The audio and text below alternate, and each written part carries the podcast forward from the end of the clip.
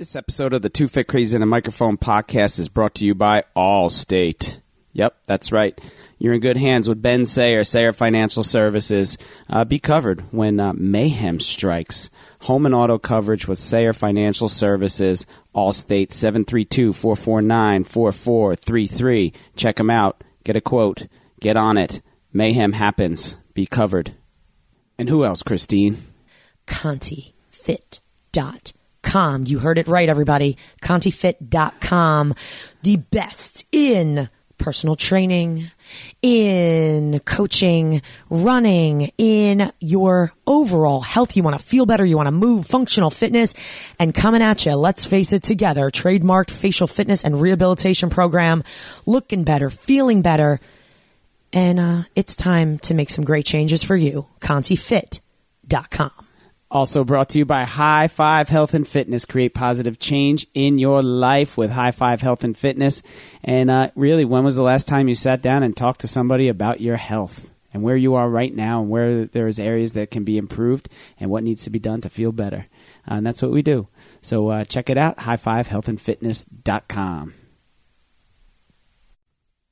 It is Christine Conti. And I'm Brian Prendergast. And we are two fit crazies. And the microphone. We are where it's at. And we're going to be remaining in New Jersey is where we're at. That's right. We're at, we're, this is where we're at and this is where we're going to be. Yep. And uh, So, um, we were supposed to be going to San Diego. However, we did the next best thing today. yeah, We brought in Brian Connors, who is currently living in San Diego. we brought San Diego to us. And Brian Connors is not going to disappoint today. In fact, I think he may just inspire you to do just a little bit more. Just do a little bit more. a little bit more. a little bit more than uh, than than you know you usually do. There's a there's always a you know a, a one little push that you can give yourself. Holy jeez. Um, pretty impressive. Rich Roll, you better look out. You better look out.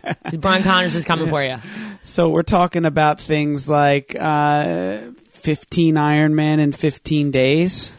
You know what started you know with the training for that was just on his own, self-supported three Ironmans in three days.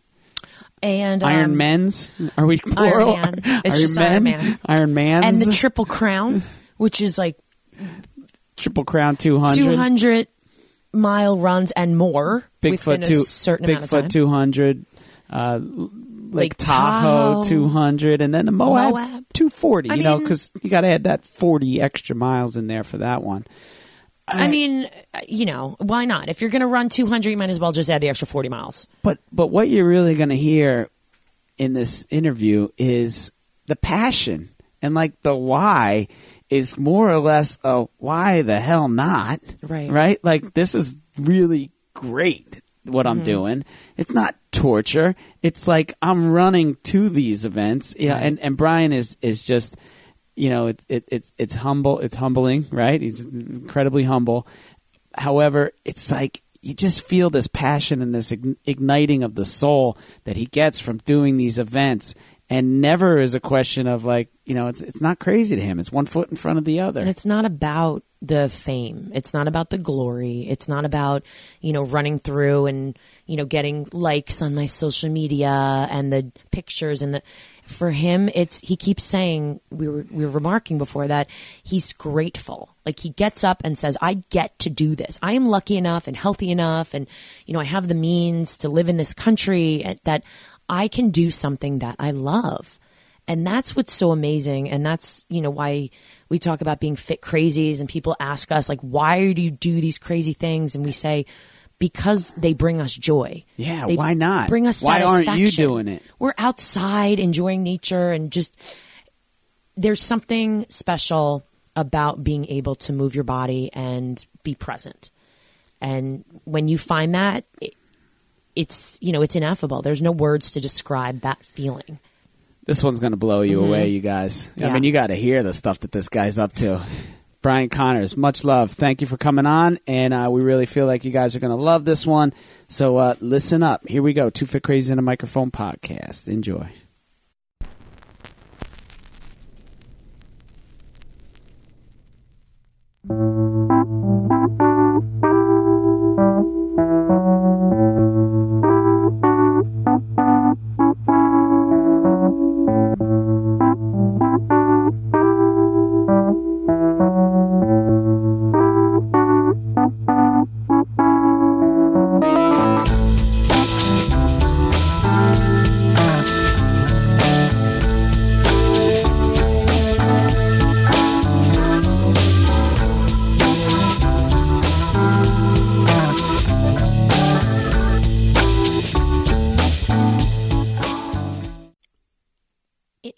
Christine Conti. And I'm Brian Prendergast. And we are two fit crazies. And the microphone. We are where it's at. Uh huh. Where it's at. Where it's at. We're in New Jersey and we're stuck here. That's where it's at.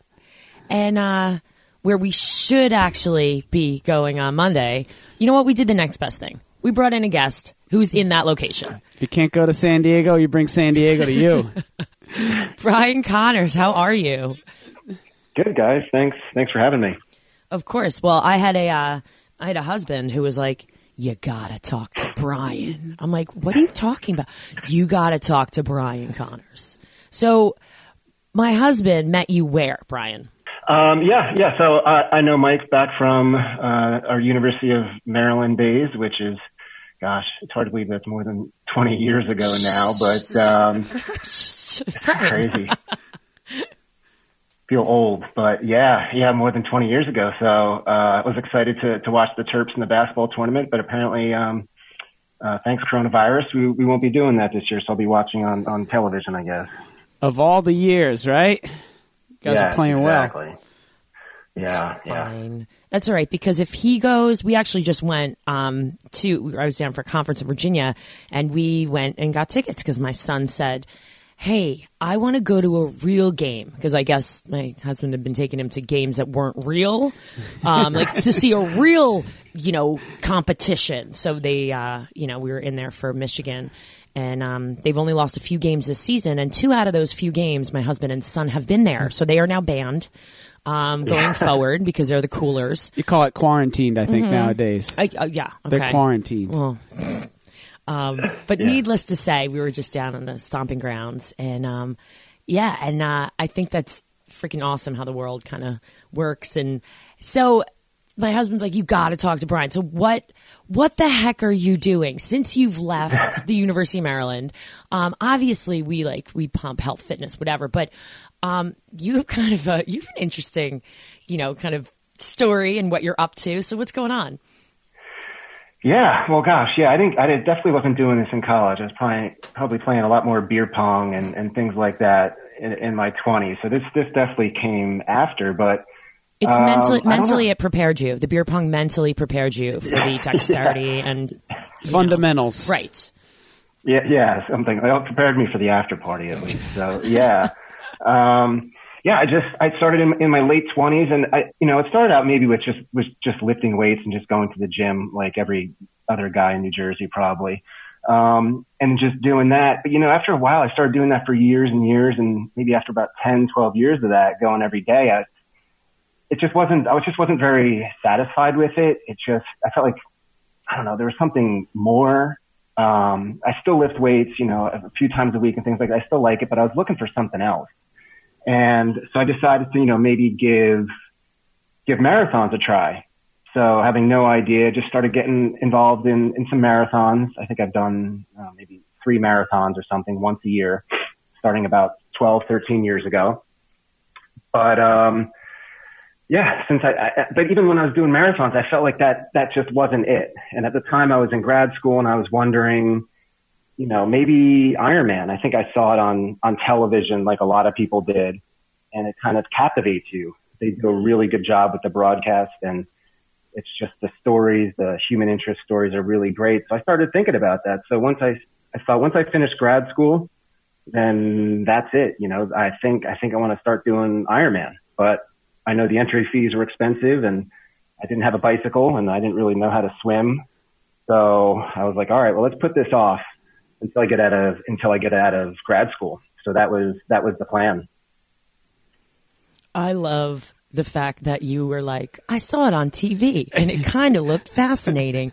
They seriously, I mean, you've done Iron Man. So like, it, what's great is when I go back and watch it post Iron Man, I'm like, wow. It's like a Disney commercial. It is. It's like they romanticize it. They're like, look Yeah. at this person. I'm like, yeah, no, I know how that person feels right now. It's like they're mile hundred on the bike, and I'm like, yeah, they're. Um, I know what's happening and what has happened, and it's probably not good.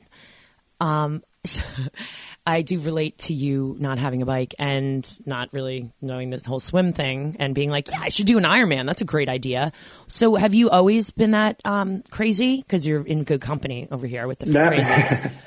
right, right. No, and that's and and I know it sounds it sounds strange, but I, I don't really feel like feel like it's crazy. Um, I guess you know for some of the, the listeners out there. So I, I've done um, 15 Ironmans in, in 15 days. Um, I've done doubles, triples. Um, I've done the uh, the triple crown of 200s, which I got into trail running a little bit last year, and we can and get into that. So I, I've done some, but it doesn't feel I don't know. It just doesn't feel crazy to me. So it started out, I did my first Ironman, um, about six months after I'd finished grad school, like I mentioned before. And it was a little tiny, it wasn't even an Ironman brand. There was only 12 of us. It was in Corpus Christi, Texas. Swam in the, in the Gulf of Mexico, biked in Corpus Christi and over to Padre Island and, um, ran in, in Corpus Christi. And I had no idea what I was doing. I mean, I really had no idea. I, I was eating peanut butter and jelly sandwiches on the bike, which was, which was great for my fuel. And I felt good. Like I had energy and the weather was perfect. But I got about 12 miles into the run and I'd never had such incredible pain in my belly. Just like all those peanut butter and jelly sandwiches just got stuck in my, in my small intestine and it was excruciating. I mean, I can't, the pain was incredible, but I just kept walking and just kept going because, I mean, what else, what else are you going to do? And unfortunately, there wasn't any fans there. I mean, nobody cared that we were doing an Ironman that day. There was no one there. Um, but it was really just an incredible experience, but painful and, and pretty horrible the last, the last half of the run, which is how it goes. But I, you know, I felt like I did pretty well. And after I'd finished, you know, I, I didn't know if I was going to do another Ironman or, or anything, but I was like, you know, as the days gone by and the weeks gone by, I was like, yeah, I think I want to, I want to give this a try. I want to, I want to try to do some, some more Ironmans because before that I had only done one Olympic race and one half Ironman race. So I pretty much just jumped into doing Ironman, um, which, you know, a lot of people say isn't the right way to go, but I, I think, I think it's fine. I think you can do it. It's just, uh, there might be a steep learning curve and you might, uh, fail a lot, but, you know, just went and, and did it and then that was about 2012. And then the next year, I think I did maybe three Ironmans that year and, and a bunch of halves. And the next year I did four and a bunch of half Ironmans. And so then once I started doing several a year, I started thinking, you know, well, if I could do several a year, I could probably do, do a double Ironman, which is just twice the diff, twice the distance. It'd be a 4.8 mile swim, a, a 224 mile bike, and then a double marathon. So 52.4. Um, and then that to me that just seemed like the most crazy. It, it actually that seemed crazy at the time. It did seem crazy um, because you had to mount uh, you know lights on your bicycle for for biking into the night. You had to think about a headlamp for running through the night. All of these logistical things you had to to think about that you didn't have to think about in a regular Ironman. Um, so there was that part of it, and I trained way too much for it. I thought I needed to bike 170 miles to get ready for it and run 35 mile training runs to get ready. But uh, I found out I, I did, and I did okay, um, but I, I found out that's probably too much, a little too much training. Um, Where was that event? Where'd you do the double? So that was in Oregon, just west, about 45 minutes west of Portland, Oregon. It's a, a place called Lake Hagg, and they're actually doing the race again this year. Um, you can find it at USA Triathlon. Uh, I'm sorry, um, Ultra USA Ultra Triathlon.com and they're doing it again this year. And it's just, um, it's a great group of people. Everyone's really supportive of each other. Um, it's uh, in a beautiful lake, so it's an easy swim. You're not swimming over each other like you do in, in an Ironman or larger events where I hate to swim. I mean, you're battling it out in the water. I feel like it's always it's never fun. Like it's I can't a swim fight. It. It's a swim fight. It totally is, and it's it's just you know you, you're so used to swimming in a pool all the time by yourself, and no one's touching you and swimming over you and it's just you. And then you get, get into a race and it's you and two to 3,000 friends swimming in the same space. And it's, it's never, it's never easy. It's always difficult. So, um, yeah. So these, these longer races are, are obviously a lot smaller, but they, uh, they add a, a lot that I think, uh, some of the shorter races don't have. Like what? I know. I'm so here's so I guess this is me. First the of shorter, all, I love this. The shorter race is being Iron Man. Right. Okay, so first, my first yeah. question, Brian, is this: How many peanut butter and jelly sandwiches did you eat on the bike? Like for real? Uh, like a bag of cement. That's, yeah, that's I think I had about four, which oh, was my Brian. issue, right? Oh. Uh, I'm a bigger guy. I'm, I'm 210 pounds, right? So I do, I do need to up the calories, and Right. I'm usually I should be about five, maybe even 600, which is which is a lot for an Ironman, five to 600 calories an hour Yeah. um, on the bike. Um, because if I don't, I get to I get to the run, and it's just it's just I'm in bonk city. It's really it could, it's bad news. And if you've ever bonked really hard, it is you feel like you're going to die. It's it's no joke. It's it's a horrible horrible feeling. So you don't. I try to avoid that.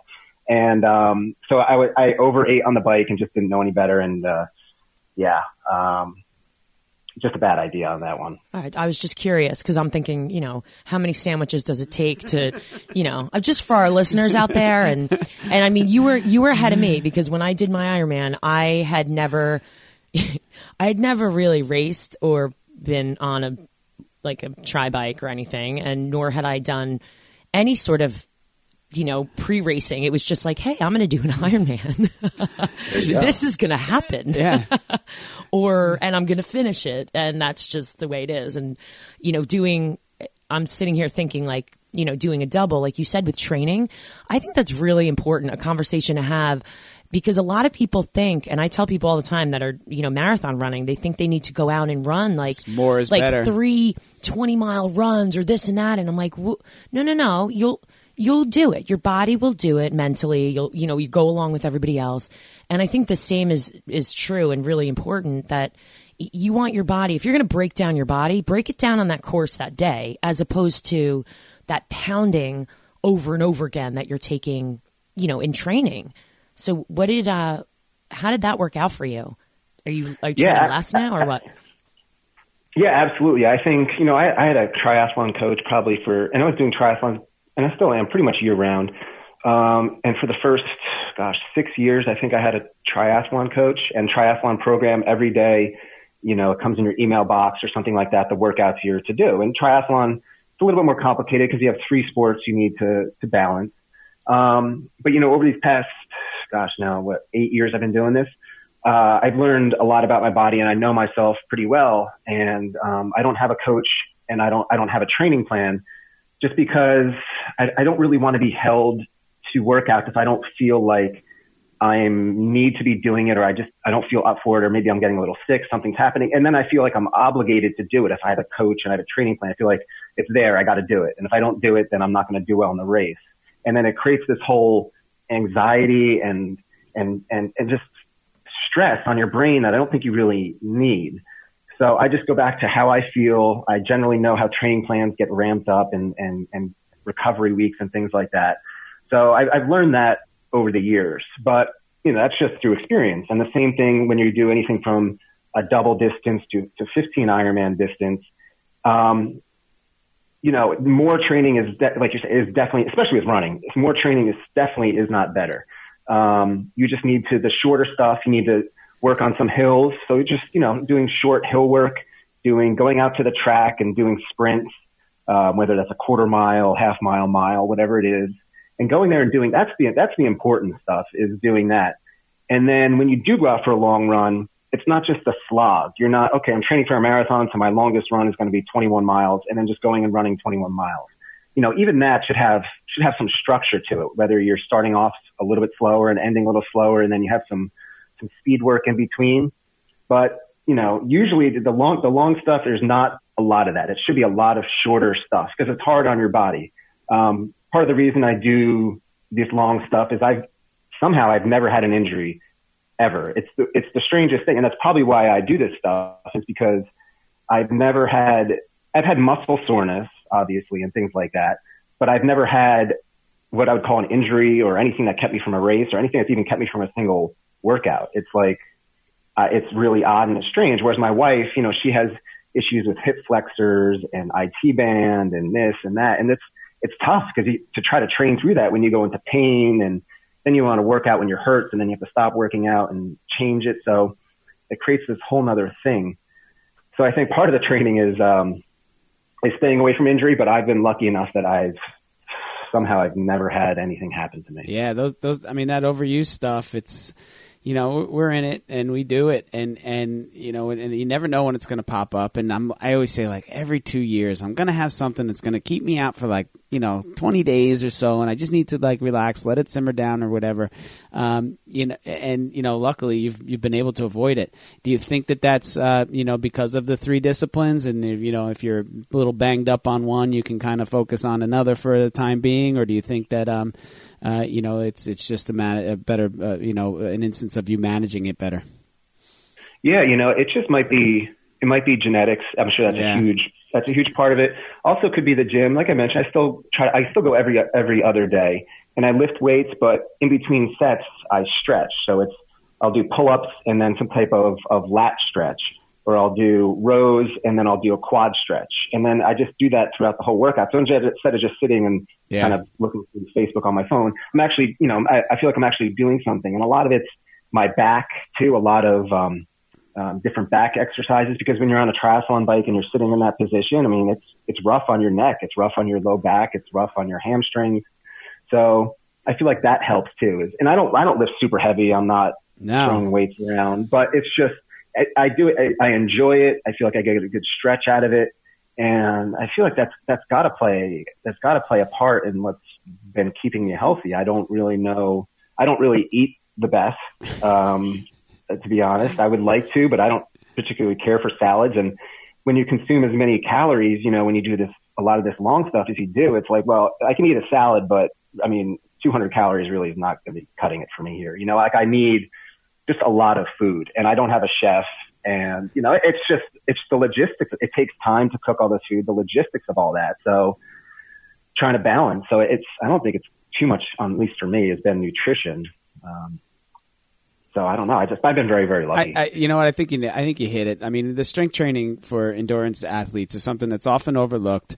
Uh, it's something that I do a, a, lot of work with, with working with, with kids, and, and not even endurance like like you're doing, like even just the high school runner and, and, and things like that. Just getting the body strong and, and you know it, it's endurance. So making the body durable and able to endure. Uh, you know, it's it's it's an important part of it that's often overlooked. I mean, I'm I'm a one trick pony. I'm a runner.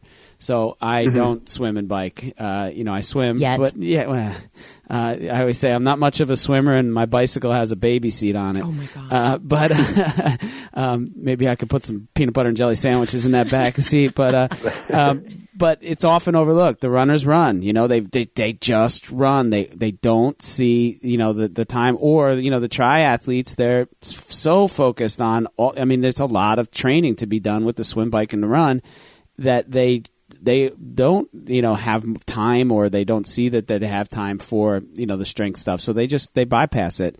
And i think that if they you know by doing some of it it's just going to help you like just long run just lo- avoiding those little uh, nagging things that that pop up. Uh, you know just getting the body ready and the muscles stronger just to endure it. Oh, absolutely. Yeah, that's the thing. You know, a lot of and a lot of training plans have these things called like recovery runs or recovery bikes or recovery swims. They're really low intensity, just just sort of getting out on the bike or getting the swim and just and just moving around. And I think a lot of times you can ditch those exercises. They're really not that important.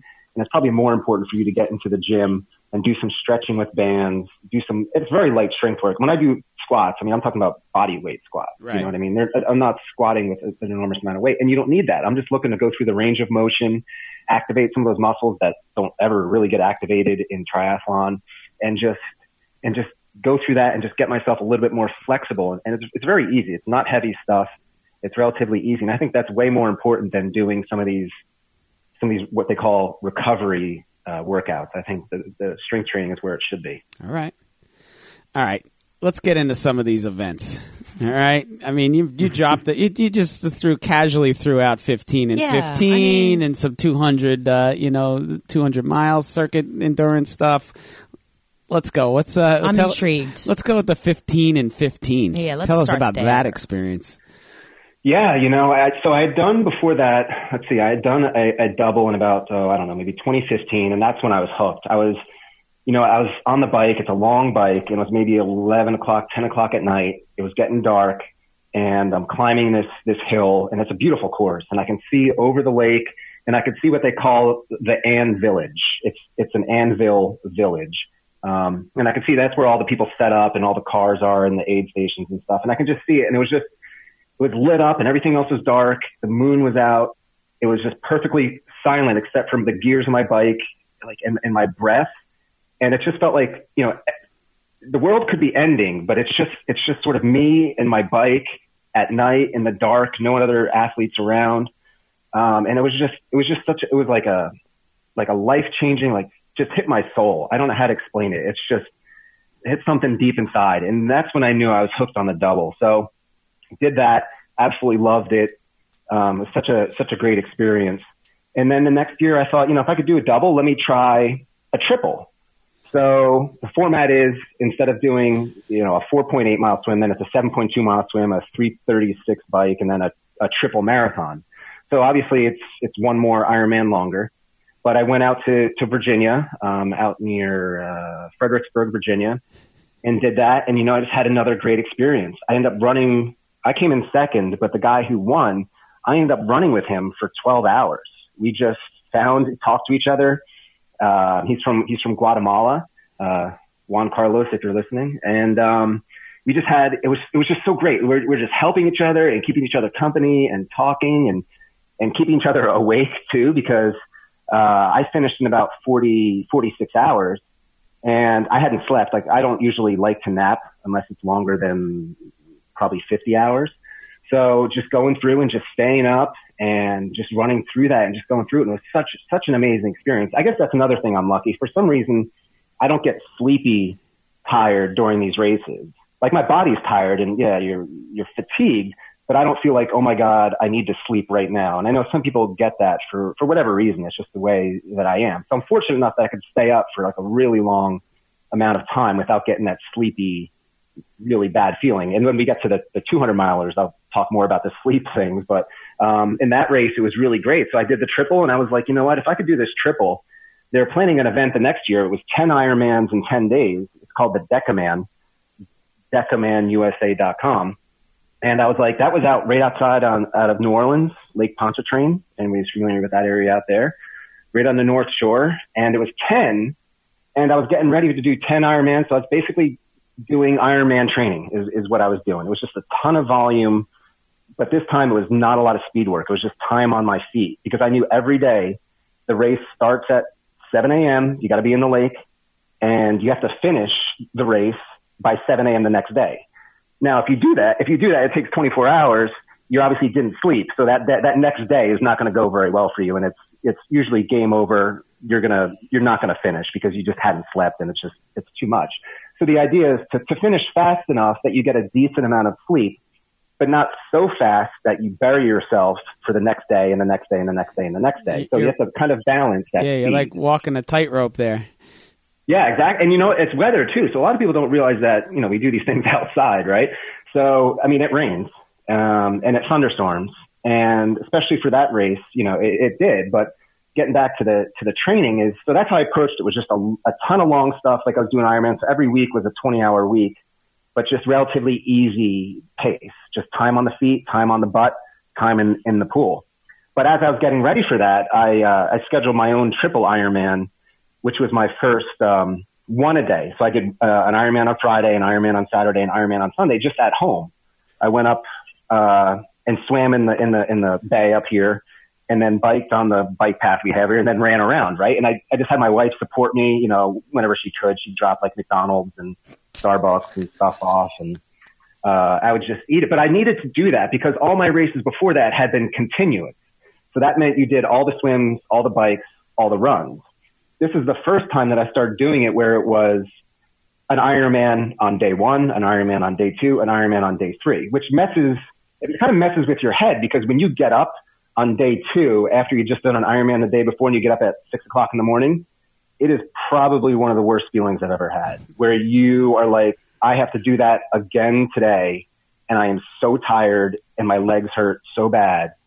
But you just, you just, you know, there is, it's like Yoda. What did Yoda say? Something like, there is no how, only do, right?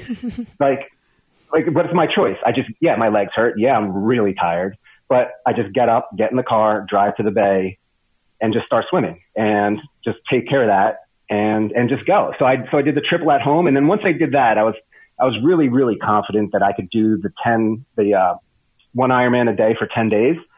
So I asked the race organizer and I said, Hey, if I get there five days early, can I do five Ironmans on my own and then pick up the race, uh, which would be my day six, but would be the race's day one and then do the next 10 with, you know, for the race. And yeah, they said, yeah, go for it.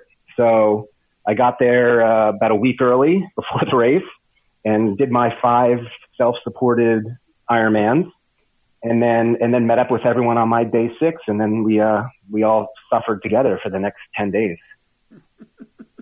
You're awesome. That sounds. I know that sounds. when I say it, that sounds crazy. When when I say it myself, that I we did a self-supported.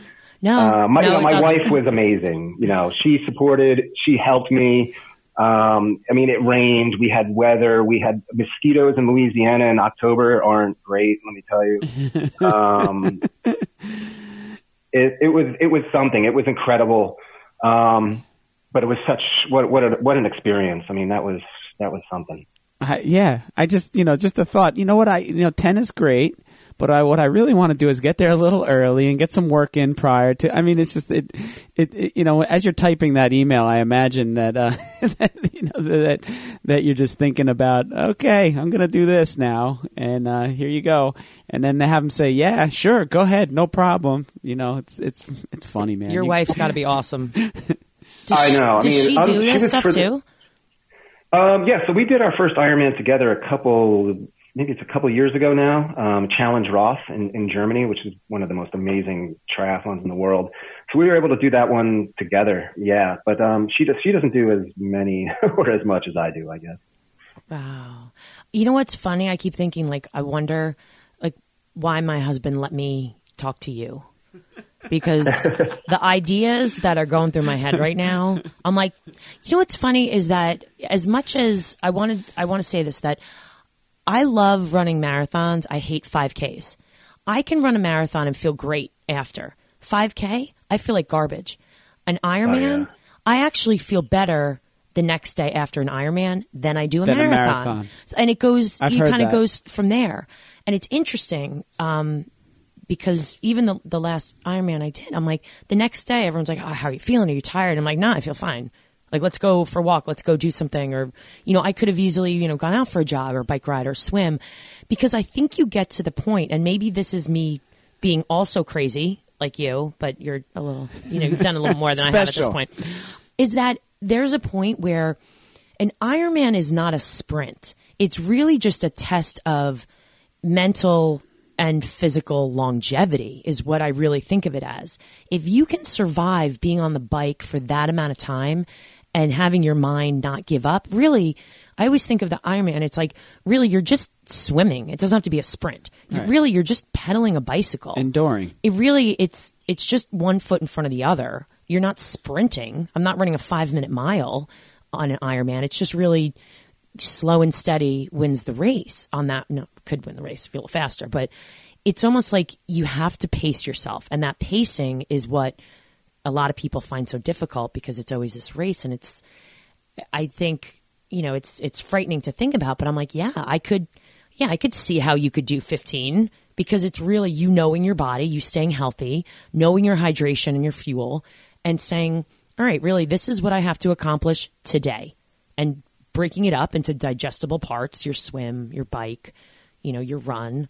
Um, I, I'm super impressed, and I think it's you know again more of it, not just physically, Brian. I think, but just mentally having that ability to say, "This is my focus." So, how's so? What are you doing for work? By the way, that's my next question. What do I do for work? I don't. Um, I'm a trophy husband, actually. That's so fantastic. No, I'm just kidding. I, no, I'm not. Um, no, I, I own. Uh, we do um, government contracting, so I own a government contracting business. So for the Department of Defense, VA, physical therapists, athletic trainers, uh, massage therapists. Um, we do that, and we also do online um, counseling training as well in a in a different business. So, um, yeah, just keeping busy with with those two things. I'm just making sure that you know you're not getting fired from your jobs from all this, uh, all this Well- training, which is you know always Yeah, no, and that was the reason that I did the the, fif- the 15 is because I knew I could I knew I could do 10, but the thing was when in my life am I going to take you know, uh, essentially three weeks off and not do any work because I'm just so, I can't do work during these things pretty Right. much. You know, when can I do this? And there was a time last year where we didn't have a lot of government contracts and we, we actually won our first big one when I was doing the race. Um, but there, it was a time that I could actually do it. This year, you know, they're actually doing 30 Ironmans in 30 days this year in the same location that I had done it in, in 2018. Um, but you know, I, I, I, I believe me, I, I want to do it, but I hear it in I your voice. Really You're like, oh, want to. do- Yeah, but you know, I just I can't. I just you know I do have to work and I, I can't. And my wife, she'll want to be there for every single day because she's worried about me and wants me to do well. So she'll want to be there. And and at this point, we just can't. So right, yeah, life life gets in the way, work gets in the way, of these things. And um, I was fortunate enough to have the opportunity to do that a couple years ago. So um, I'm really happy. So hopefully, maybe in the next couple years, they'll do another really long long race, and then if they do, I will. I'll definitely be there. It's so great. I can't wait to to race with Brian at some point.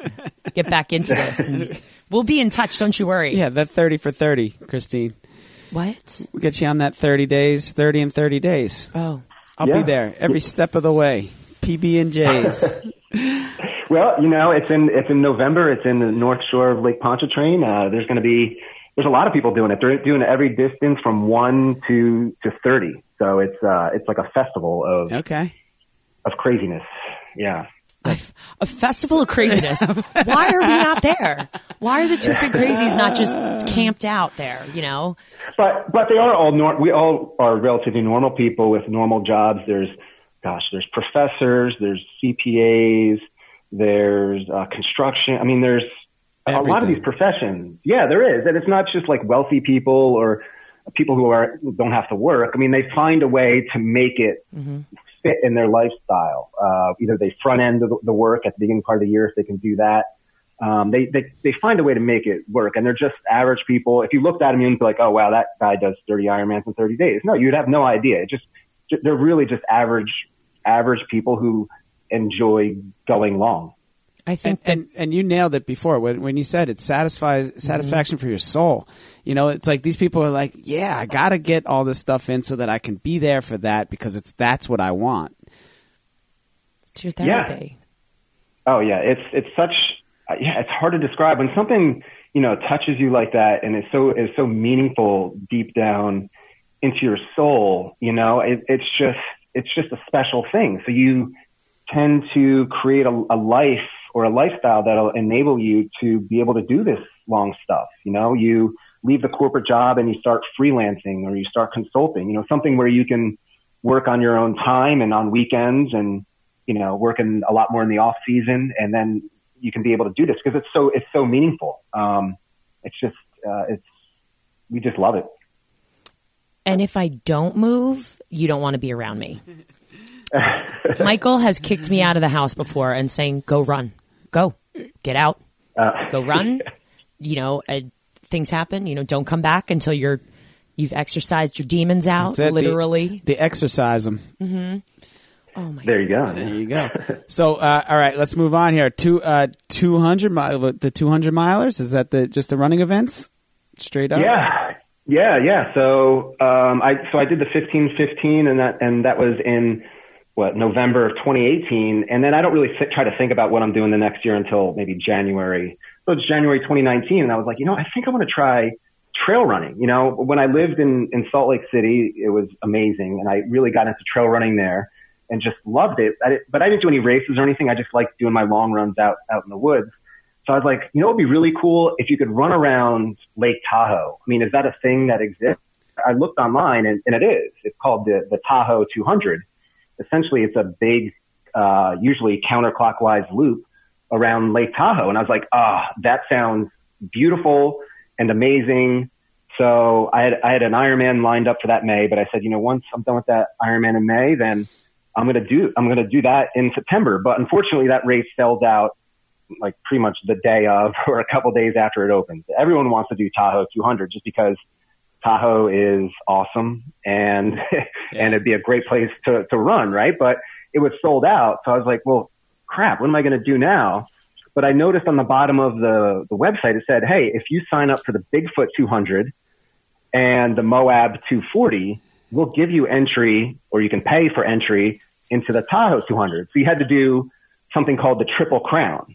So I was like, oh, now that's really interesting. So you had to do a 200 miler in August, a 200 miler in September, and then a 240 miler in October.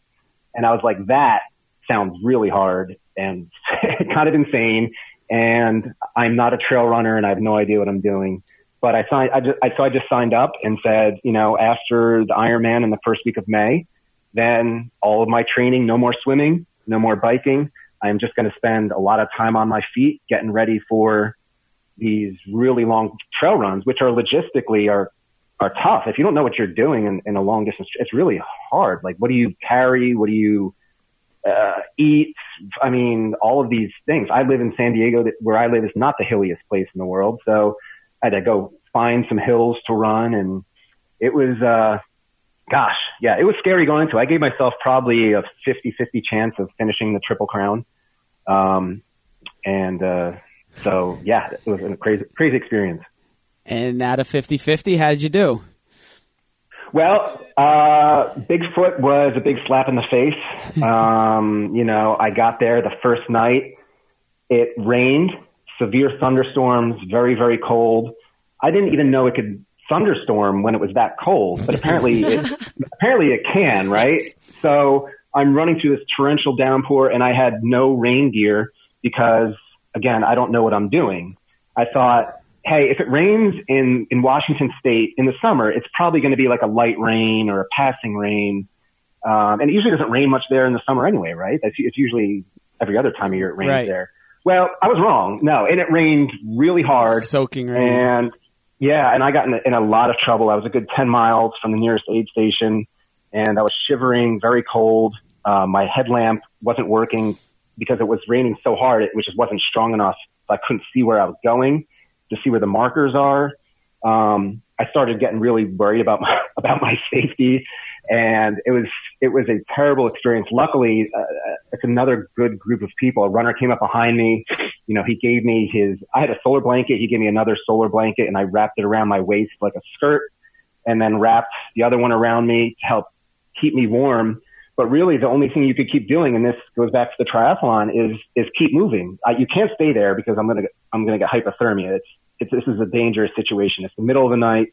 I'm miles away from any civilization. It was really a dangerous situation. So only thing we keep doing is keep moving. Um, and then that's what we did. Um, I, but I started getting a little bit of hypothermia maybe. I don't know. I went through all of my food really quick. I started getting super hungry. And so I started eating all my food and then I ran out of food.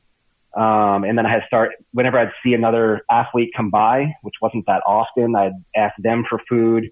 And let me tell you, it was a, it was a, it was a struggle. It was a, uh, it was probably the scariest moment, uh, of my life up until, up until Tahoe. It was one of those things where you really think you could die out there because no one's coming to save you for, you know, if you get lost out there, it's really cold. And yeah. I was super unprepared. It was a big, big mistake. It was a terrible mistake. And, um, you know, I learned my lesson. I, I, I didn't know what I was doing and I, I learned my, my lesson the hard way. So eventually I did finish that segment and, and make it to the aid station. Unfortunately, all of my clothes were in that rain and they were left outside. So I just kept the same soaking wet clothes on for the next, uh, I think probably 18 hours or something. But I ended up somehow managing getting through. I had my crew showed up at about, about mile 120 and then, and then did the, the last 80 miles with me. Um, but I learned hardcore about hallucinations. Um, and they are like no joke. I mean, there's, I saw people, I could, I constantly saw people because I hardly slept. I really didn't sleep well that second night. So I, out of the four days, I think I only slept maybe, maybe four hours, three hours maybe. And, um, the hallucinations, they weren't like, so I was seeing people. For me, it was people that I would see that weren't existing, but I knew that I was hallucinating so it wasn't too much of an issue because I could say, oh yeah, I'm hallucinating. I know those people aren't playing catch with baseball over there. so I'd say to my, to my crew, I'd be like, hey, I said, I see, you know, just play games. They're like, yeah, there's, there's see those guys over there playing baseball. But yeah, I see those people over there climbing the trees. I said, I know they're not there, but I see them, which is a really it's creepy and it's really weird, but uh, they weren't coming after me or chasing me, and so it wasn't really scary. It was just like this is what hallucinating is like, and uh, I got you know got a good crash course on that as well. It was it was wild, but I yeah I did finish Bigfoot 200 um, about six hours before the cutoff, so that was that was incredible. But only three weeks later, I had to get ready for Tahoe, and um, yeah, so I didn't have much time to recover. Unfortunately, during that race, that is a very dusty race, and the elevation of Tahoe is much higher. Um, even in the, the first night, I started getting. Um, it wasn't so much acute mountain sickness because I still had an appetite. I didn't have a headache. I didn't have a lot of that stuff. What I was experiencing was more of the um, the high altitude pulmonary edema. I was getting a very um, very very thick mucus in my lungs um, and wheezing that wouldn't uh, it wouldn't come out. It just would stay in there. So it made it really hard to breathe. Um, and I was able to push through and made it all the way to the last the last uh, second to last segment of the last night. And that was that was the scariest point um, because I, I shouldn't have gone on that segment, but I thought I could do it. But we were up over ten thousand feet, and it had snowed the day before, so we had run through the snow. And this is September in Tahoe, but I mean it was cold. It was in the twenties. Um, cold air combined with exertion combined with elevation and the, the pulmonary edema was getting really, really bad, frothy, thick mucus. Um, and, but the only thing, you know, once we had gone, let's say 10 miles into the segment, we couldn't really turn around, right? You want to just keep moving forward. Unfortunately, o- forward was just up and up and up and up through the night, which just made it, made it worse. And my poor crew member, she was freezing. Her feet were so cold, but I could only take a few steps before stopping. Um, eventually I, I hit my emergency beacon on my shoulder to call race support because I mean, I was in bad. I want, all I wanted to do was just lie down in the snow and like in a ball and just the exhaustion combined with not being able to breathe, the, the mental, it was, it was, it was such a horrible, horrible experience, but I hit the, uh, emergency beacon. No one, no one came. I'm not even sure if they were ever alerted when I hit it. I just hit it and then just kept walking saying, okay, they're going to come on a, you know, something, right? But um, no, no one, no one ever came. So unfortunately, I, I, I made it through the night, and the sun came up. And as soon as the sun came up on the path and made it a little bit warmer, um, I just laid down and I instantly, like, you know, I instantly went to sleep. Um, I was completely physically and mentally absolutely done. Um, maybe about 15 minutes later, the race race support showed up and then they they um, my crew member carried me about five miles down the mountain um, to to medical, and it was uh, it wasn't bad. It was bad. It was really bad shape. I mean, I couldn't. They physically carried me, which I don't know how she did it. Um, I don't. She did it, and then my other buddy came, and then they just they just carried me, and it was just un unbelievable, um, terrible experience. But you know, I I, uh, I did some things wrong, so I had Moab was three weeks later. I signed up. I paid for it. So I got to do it, right? so I uh, I recovered from that. Well, I didn't completely recover. My lungs still had some stuff in them, but went and did Moab. I knew the elevation was a little bit better at Moab, and it was going to be a little bit warmer at Moab. And I rented an RV. So instead of sleeping in the freezing cold at aid stations or, or resting, you know, for a few minutes at an aid station in freezing cold, we had an RV that was warm. So once I could get into the RV, I could cough and, and clear my lungs of all this junk that was in there. And it's kind of gross, but the consistency of my mucus was like calamari. It was like almost like it was, it was like solid, like, like almost like a solid. Yeah, yeah. it was extremely thick and, and a ton of it. And I would cough and I would get it out, warm up the lungs, and then I was able to to, to move forward much better than I was in Tahoe. And um, even actually the elevation of Moab actually does even get higher than than Tahoe did, especially on that last day. You're over 10,000 feet for for a long time. But I had learned my lessons in Tahoe, and I knew what to change when it came to Moab, and I did that.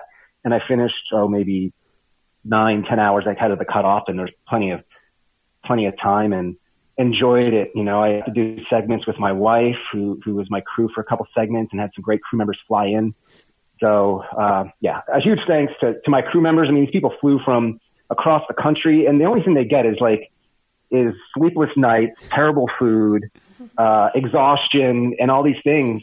for nothing. They don't get a medal. They, they get no recognition, you know, and it's just such a selfless act that they that the only thing was to get me to the finish line. That's the only thing that they cared about, and Yeah, they but did. They get the satisfaction of being part of that. Like Dude, they, Brian, like you they- and I would like fly out in a second yeah, to do no, something like, like, I that. would, yeah, I'm, I consider us in for crewing.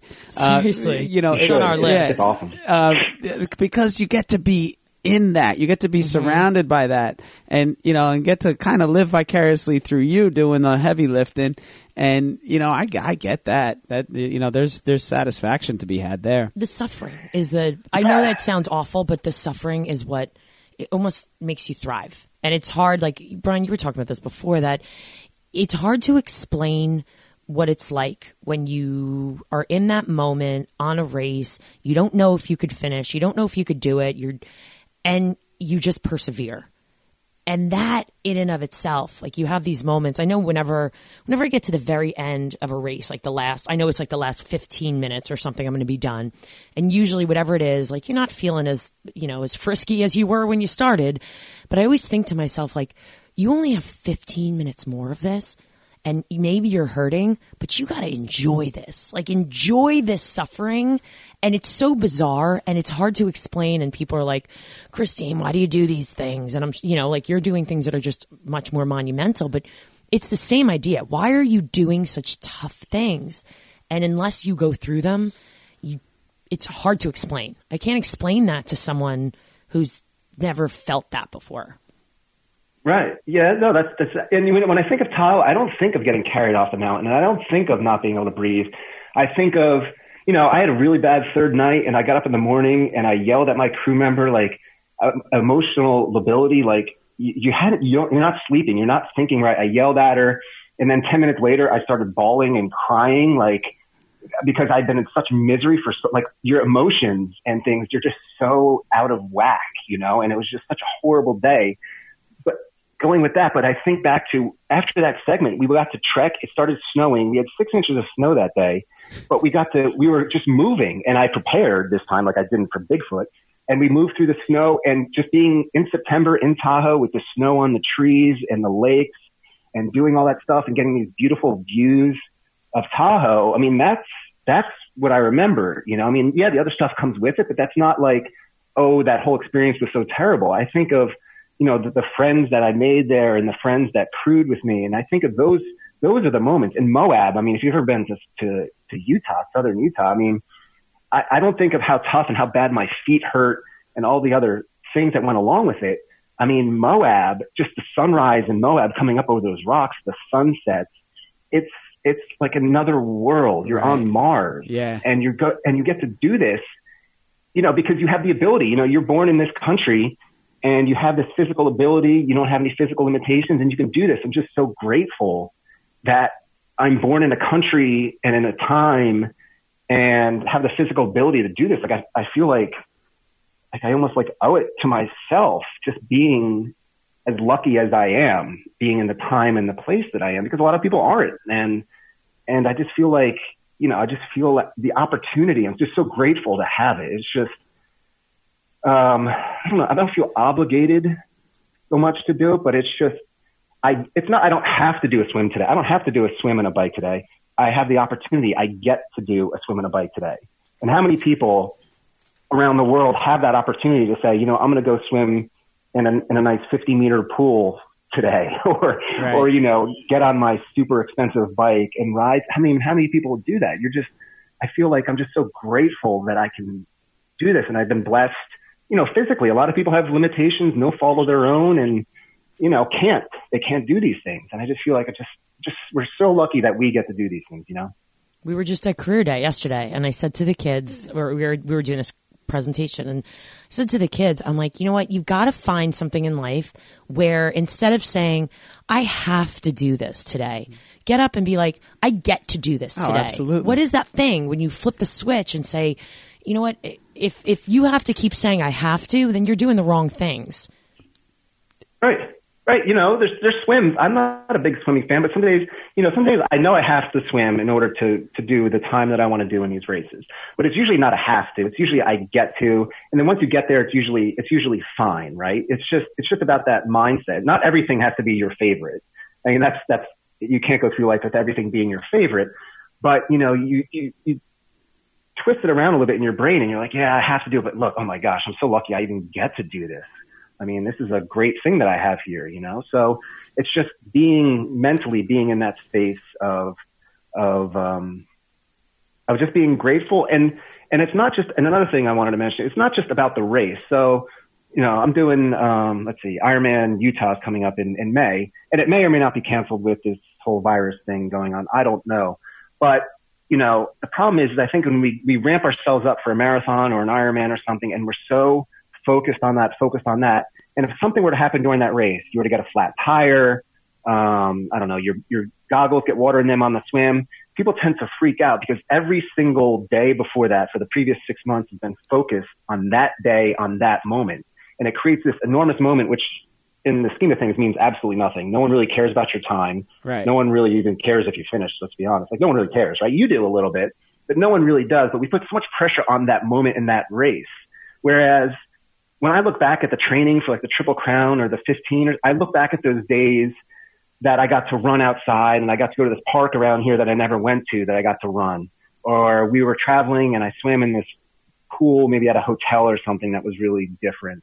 Or I got to do this really cool run in Vegas uh, at Red Rocks that I never knew existed, but I I knew existed because I was training for a race. You get to do these other things, you know, and it's not just about that day. Because if it's about that day and that day doesn't go well, it it destroys people. They are depressed, and it really destroys people. Um, and there's more days. There's another, there'll always be another race. Yeah, there was a lot riding on that, or not riding on it. There was a lot you were planning for and, and hoping to do in that race. But really, how you finish is almost, unless you're professional and you get paid for this, it's almost meaningless how you do. Absolutely.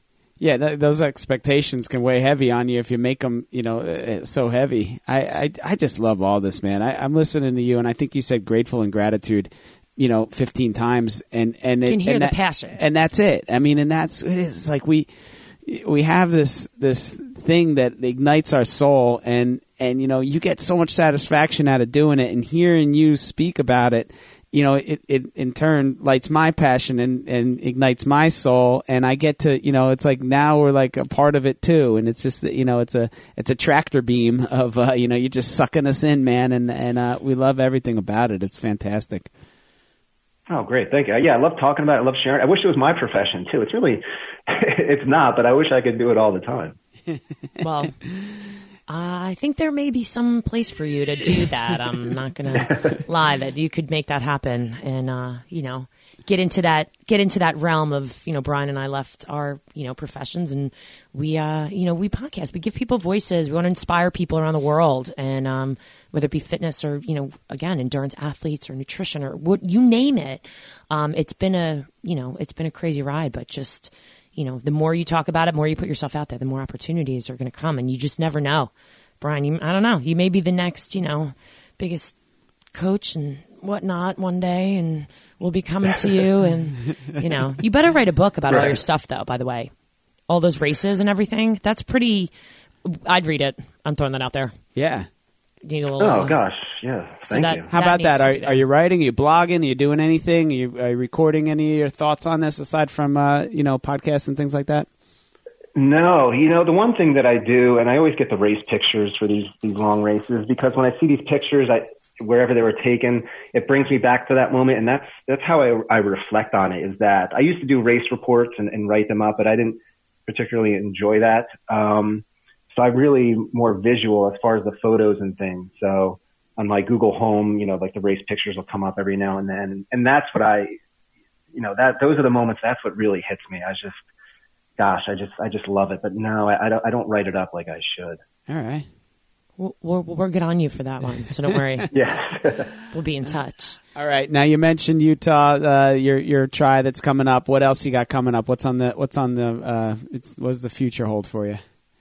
Yeah. Uh, so yeah, this weekend we got an Olympic down here. Ironman puts an Olympic distance on. So that's roughly a, a quarter of an Ironman, I guess, something like that. So, um, got that. And then Ironman Utah in May, Ironman Canada in August, Ironman Arizona in November. Um, but I want to get another one in there. There's a double, the double in Oregon that I did a few years ago. I'd like to go back and do that in June. So I may do that. And um, actually, I'm I'm helping a crewman. So for Ultraman Arizona, which is coming up in a few weeks, I'm going to crew for that. So that's uh you swim on you swim and bike on day one, you bike on day two, and then it's a double marathon on day three. So I'm, I'm looking forward to helping out and and crewing for for that one. Um, oh, I also wanted to mention um, I also am a captain for the Blind Stokers.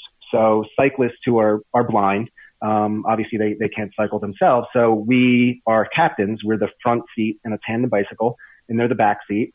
So I'm part of an organization here in San Diego called the Blind Stokers, and we um, just do uh, cycling trips, uh, fundraisers.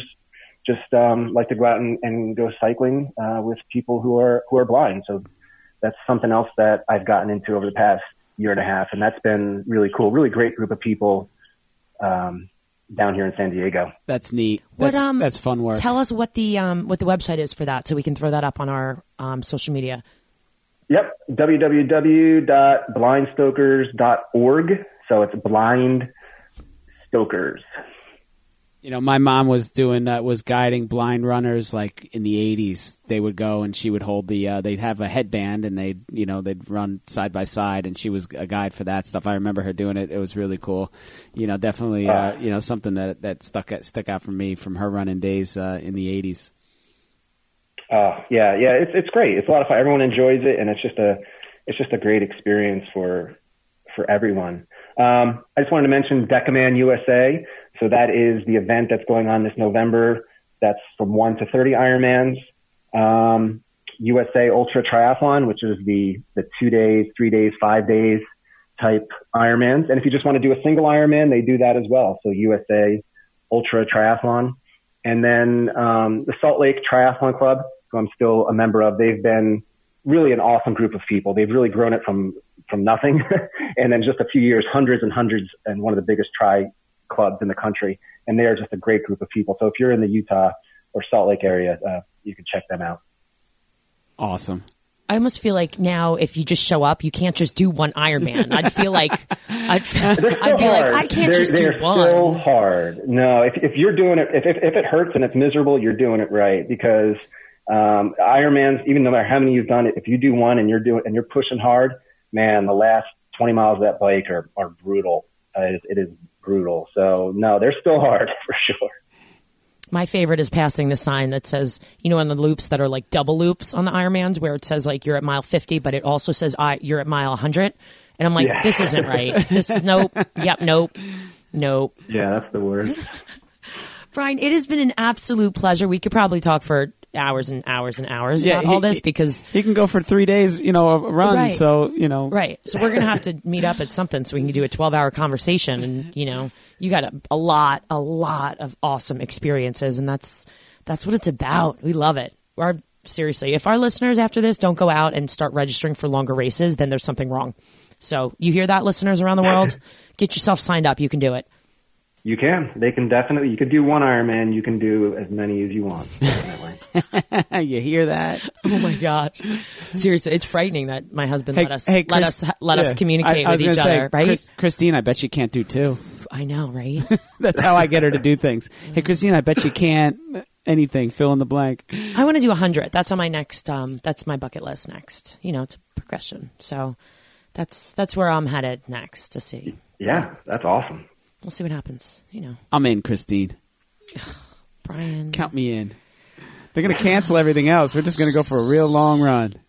The next one, we're, the next one though, is I am gonna. I decided I'm going to Boston to run it, whether it's canceled or not. We got to talk about that.